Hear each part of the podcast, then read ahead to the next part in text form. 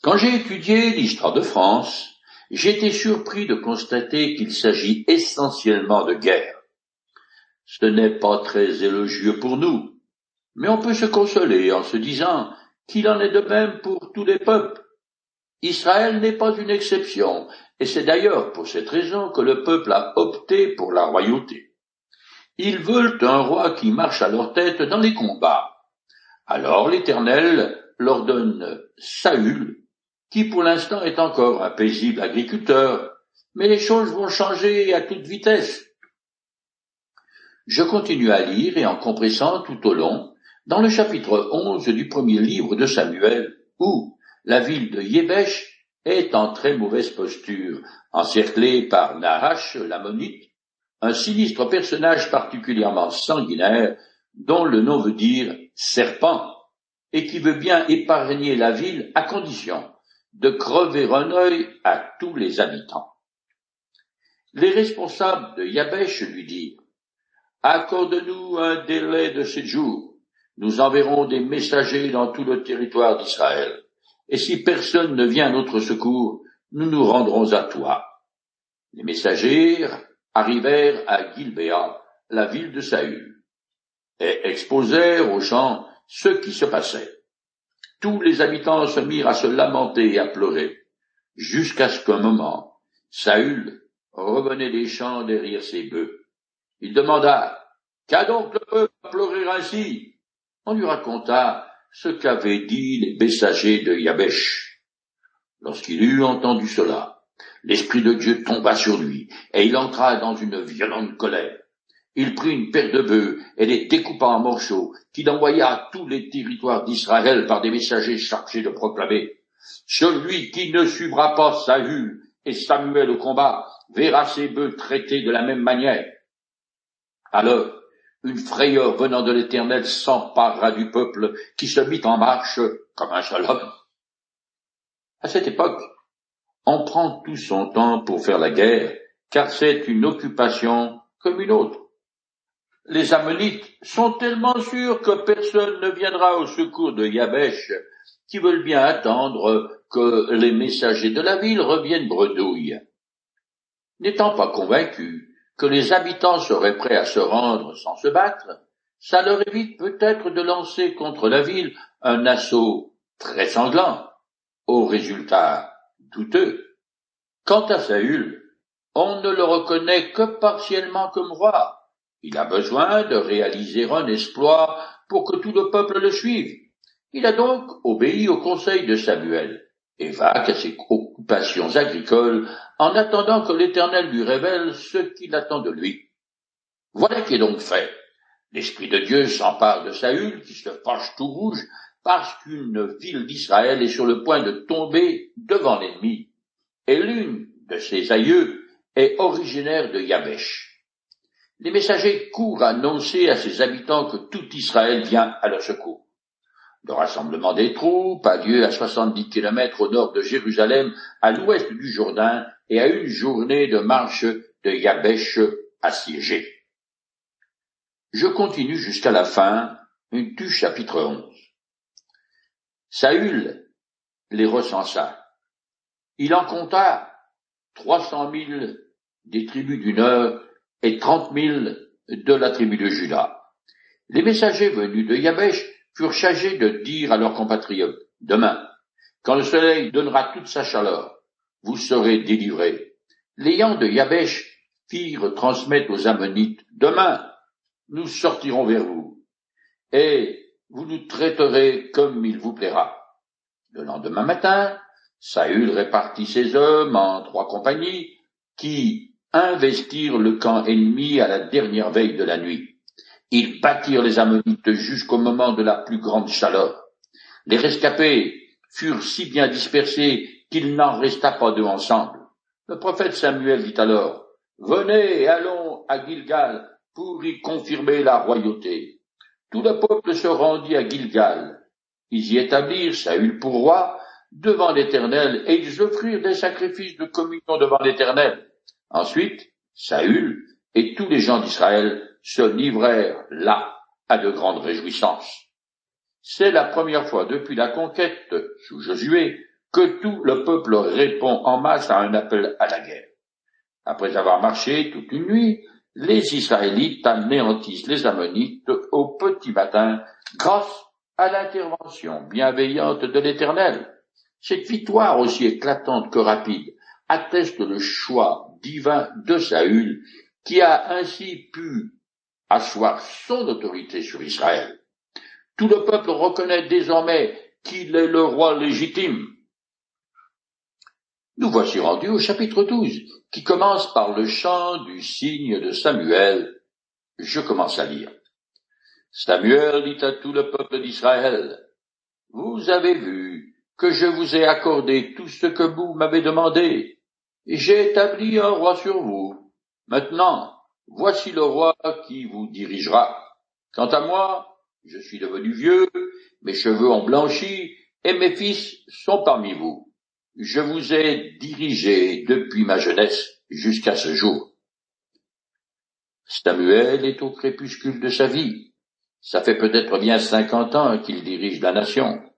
Bien que le choix d'Israël se soit porté sur un roi plutôt que sur l'Éternel, Dieu est prêt malgré tout à donner sa bénédiction à son peuple dans la mesure où, d'une part, celui-ci se détourne des idoles qui sont omniprésentes en Palestine, et d'autre part, accepte d'obéir à l'Éternel et à ne rendre de culte qu'à lui seul.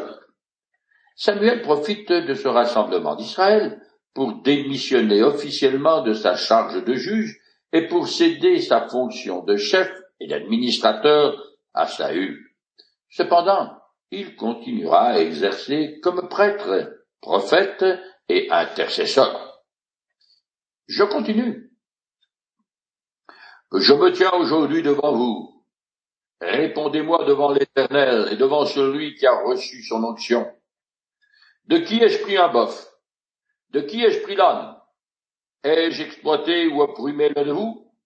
De qui ai-je accepté un présent pour fermer les yeux sur sa conduite? Dites-le, et je vous rendrai tout ce que j'aurai pris injustement. » Ils lui répondirent, « Tu ne nous as ni exploités ni opprimés, et tu n'as jamais rien accepté de personne. » Il reprit, « L'Éternel est donc témoin devant vous, et celui qui a reçu l'onction de sa part l'est aussi aujourd'hui. Vous n'avez rien trouvé à me reprocher. » Le peuple confirma, « Oui, il en est témoin. » Samuel est un homme intègre, et son ministère public a été impeccable. De nos jours, quand un homme entre en politique, il se présente devant le peuple avec un miroir aux alouettes, et il chatouille les oreilles des électeurs en leur promettant la lune. Évidemment, il jure par tous les dieux qu'il aura un comportement au-dessus de tout soupçon.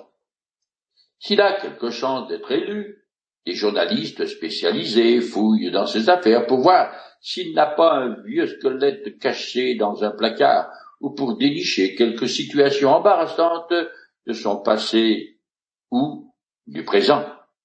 Avec Samuel, on n'a rien trouvé. Personne ne se lève pour dire qu'il a reçu des pots de vin et usurpé la justice. Quel exemple de droiture! Par ses propos, Samuel donne une leçon de bonne conduite au nouveau roi. Les questions de rhétorique qu'il pose au peuple concernent des cas spécifiques traités par la loi de Moïse. Dans la suite du texte, que je ne lis pas, Samuel passe en revue l'histoire d'Israël afin de bien mettre en avant la fidélité et la miséricorde de l'Éternel à l'égard de son peuple.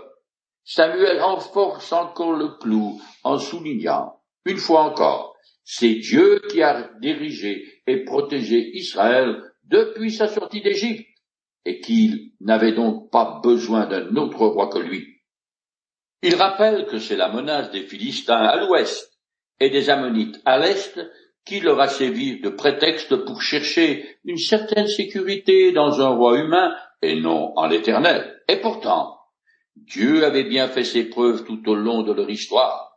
Cette demande d'un roi était donc prématurée et sans raison valable. Je continue le texte un peu plus loin. « Lorsque vous avez vu Nahash, le roi des Ammonites venir vous attaquer, vous êtes venus me dire, nous ne voulons pas continuer ainsi, il faut qu'un roi règne sur nous, comme si l'Éternel n'était pas votre roi. Eh bien maintenant, voici votre roi selon ce que vous avez choisi et demandé. C'est l'Éternel qui l'a établi sur vous. Si désormais vous révérez l'Éternel, si vous lui rendez votre culte, si vous lui obéissez sans vous révolter contre ses paroles, et si vous et votre roi qui règne sur vous, vous suivrez l'Éternel votre Dieu, tout ira bien. Mais si vous n'écoutez pas l'Éternel, et si vous êtes rebelle à ses commandements, l'Éternel vous frappera sévèrement, ainsi que votre roi, comme il a frappé sévèrement vos ancêtres. Malgré le caractère condamnable du désir des Israélites d'avoir un roi, tout n'est pas perdu s'ils se soumettent à l'Éternel. Comme ils en sont un, Samuel met les Israélites devant leurs responsabilités. Il leur rappelle les obligations de l'alliance et les conséquences de l'obéissance ou de la rébellion. Ce qui est fondamental dans la structure sociopolitique d'Israël n'est pas tant d'avoir ou non un roi, mais d'être fidèle à l'Éternel, le véritable souverain d'Israël. Je continue. Maintenant, restez encore là et observez la chose extraordinaire que l'Éternel va accomplir sous vos yeux. Ne sommes-nous pas actuellement au temps de la moisson des blés? Eh bien, je vais invoquer l'Éternel, et il fera tonner et pleuvoir, pour que vous soyez bien conscients que vous avez commis une grave faute aux yeux de l'Éternel en demandant un roi. Alors Samuel invoqua l'Éternel, et l'Éternel fit tonner et pleuvoir ce jour-là. Tout le peuple fut saisi d'une grande crainte à l'égard de l'Éternel et de Samuel. La moisson des blés s'étend de mi-avril à mi-juin. À cette époque de l'année, et jusqu'en octobre, il est extrêmement rare qu'il pleuve en Palestine. Mais en réponse à la prière de Samuel, le tonnerre gronde et il pleut. Le craquement du ciel est comme la voix de Dieu qui résonne et prononce un immense amen sur le ministère et la parole du prophète Samuel. C'est aussi un grand reproche audible que l'Éternel adresse à son peuple. Je continue. Tous supplièrent Samuel, « Intercède pour tes serviteurs auprès de l'Éternel ton Dieu, afin que nous ne mourions pas, car nous avons ajouté à toutes nos fautes celle de demander un roi pour nous. » Samuel rassura le peuple. « Soyez sans crainte. Oui, vous êtes bien coupables de ce mal, mais ne vous détournez pas de l'Éternel et servez-le de tout votre cœur. Ne vous éloignez point de lui, sinon vous courrez après des choses de néant qui sont inutiles et incapables de secourir parce qu'elles ne sont que néant. Il a plu à l'Éternel de faire de vous son peuple. C'est pourquoi il ne vous abandonnera pas, car il tient à faire honneur à son grand nom. » Une fois de plus, les Israélites se repentent, du moins en surface. Ils ont eu tort de demander un roi et de rejeter par la même occasion la souveraineté de l'Éternel sur eux. Mais Samuel les console. C'est vrai que le passé ne peut pas être changé, mais le futur est encore plein de promesses. La bénédiction est toujours possible si le peuple est fidèle à l'Éternel son Dieu, et s'il ne va pas courir après des choses de néant, c'est-à-dire les idoles de son passé. Dans sa miséricorde, Dieu veut bien passer l'éponge en l'honneur de son nom, à cause de qui il est. Je finis le chapitre 12. En ce qui me concerne, que l'Éternel me garde de commettre une faute contre lui, en cessant de prier pour vous. Je continuerai à vous enseigner le bon et droit chemin. De votre côté, révérez l'Éternel et servez-le sincèrement de tout votre cœur en considérant les grandes choses qu'il a accomplies pour vous. Mais si vous faites le mal, vous serez détruits, vous et votre roi. Samuel fait partie des grands intercesseurs du peuple d'Israël. Avec ces exhortations se termine la deuxième partie du livre consacrée à l'établissement de Saül comme premier roi d'Israël. À partir de maintenant, la royauté et le ministère de Samuel vont se côtoyer. Mais c'est toujours Samuel qui est le véritable guide spirituel du peuple. C'est lui qui prie pour Israël, qui l'exhorte à demeurer fidèle à l'Éternel. Ce rôle d'intercesseur est son devoir sacré. Comme je l'ai déjà dit, la demande par Israël d'un roi est une façon de rejeter d'une part Samuel et d'autre part l'Éternel en tant que seul souverain. Le peuple est ingrat à l'égard de l'action passée de l'un et de l'autre, et il n'a pas confiance en Dieu pour l'avenir.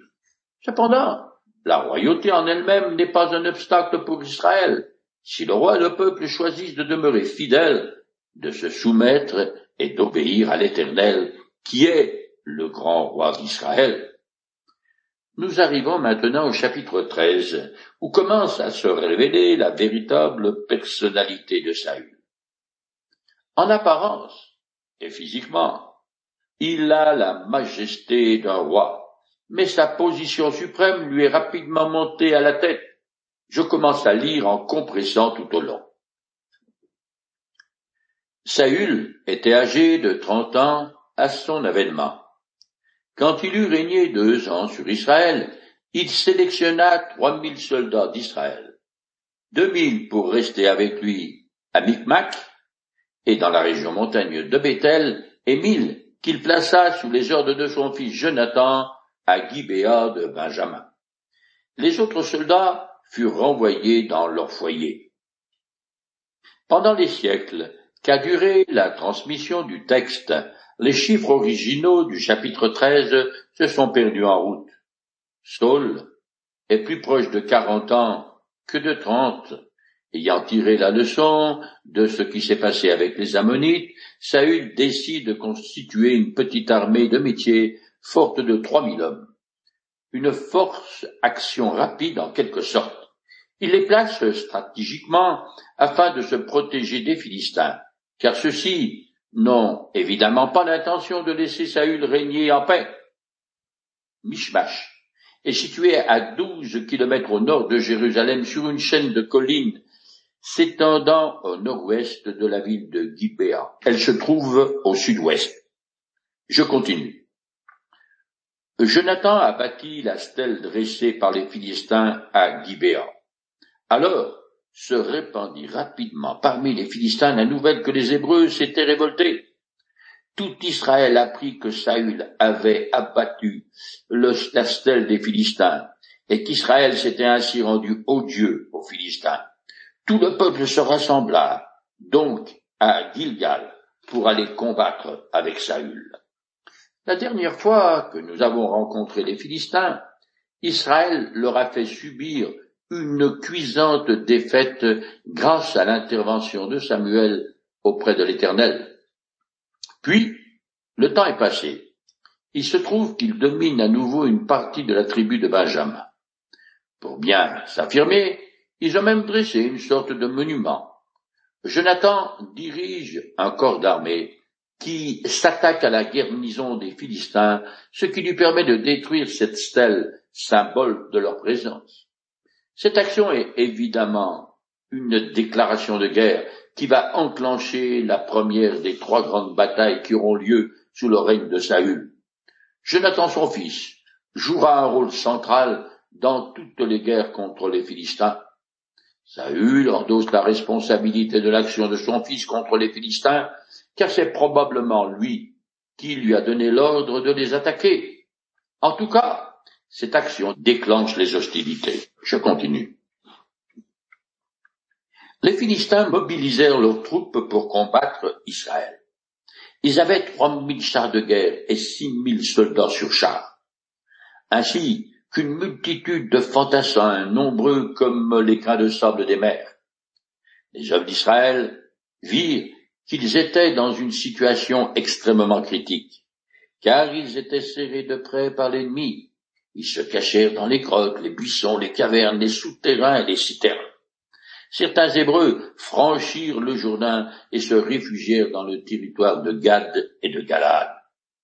Pendant ce temps, Saül était toujours à Gilgal, au milieu de son armée qui tremblait d'épouvante. Il attendit 7 jours le rendez-vous fixé par Samuel. Celui-ci n'arrivant pas, les soldats commencèrent à abandonner Saül et à se disperser. Alors Saül dit, « Amenez-moi les bêtes de l'Holocauste et les sacrifices de communion. » Et il offrit lui-même l'Holocauste. Au moment où il achevait de l'offrir, Samuel arriva et lui demanda, « Qu'as-tu fait ?»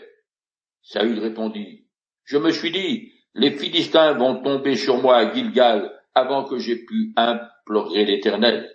Alors je me suis fait violence et j'ai offert l'Holocauste. » Certains manuscrits ont 30 000 chars, ce qui est impossible. Déjà, 3 000 est un peu vraisemblable. 1000 à la rigueur, mais ça fait beaucoup. Il s'agit sans doute de 300 chars.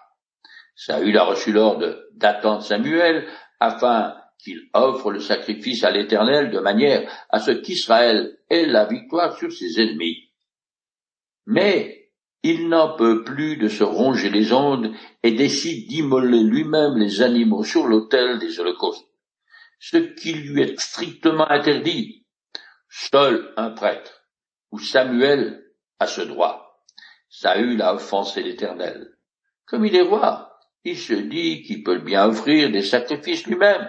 Après tout, pour lui, ce ne sont que des actes magiques.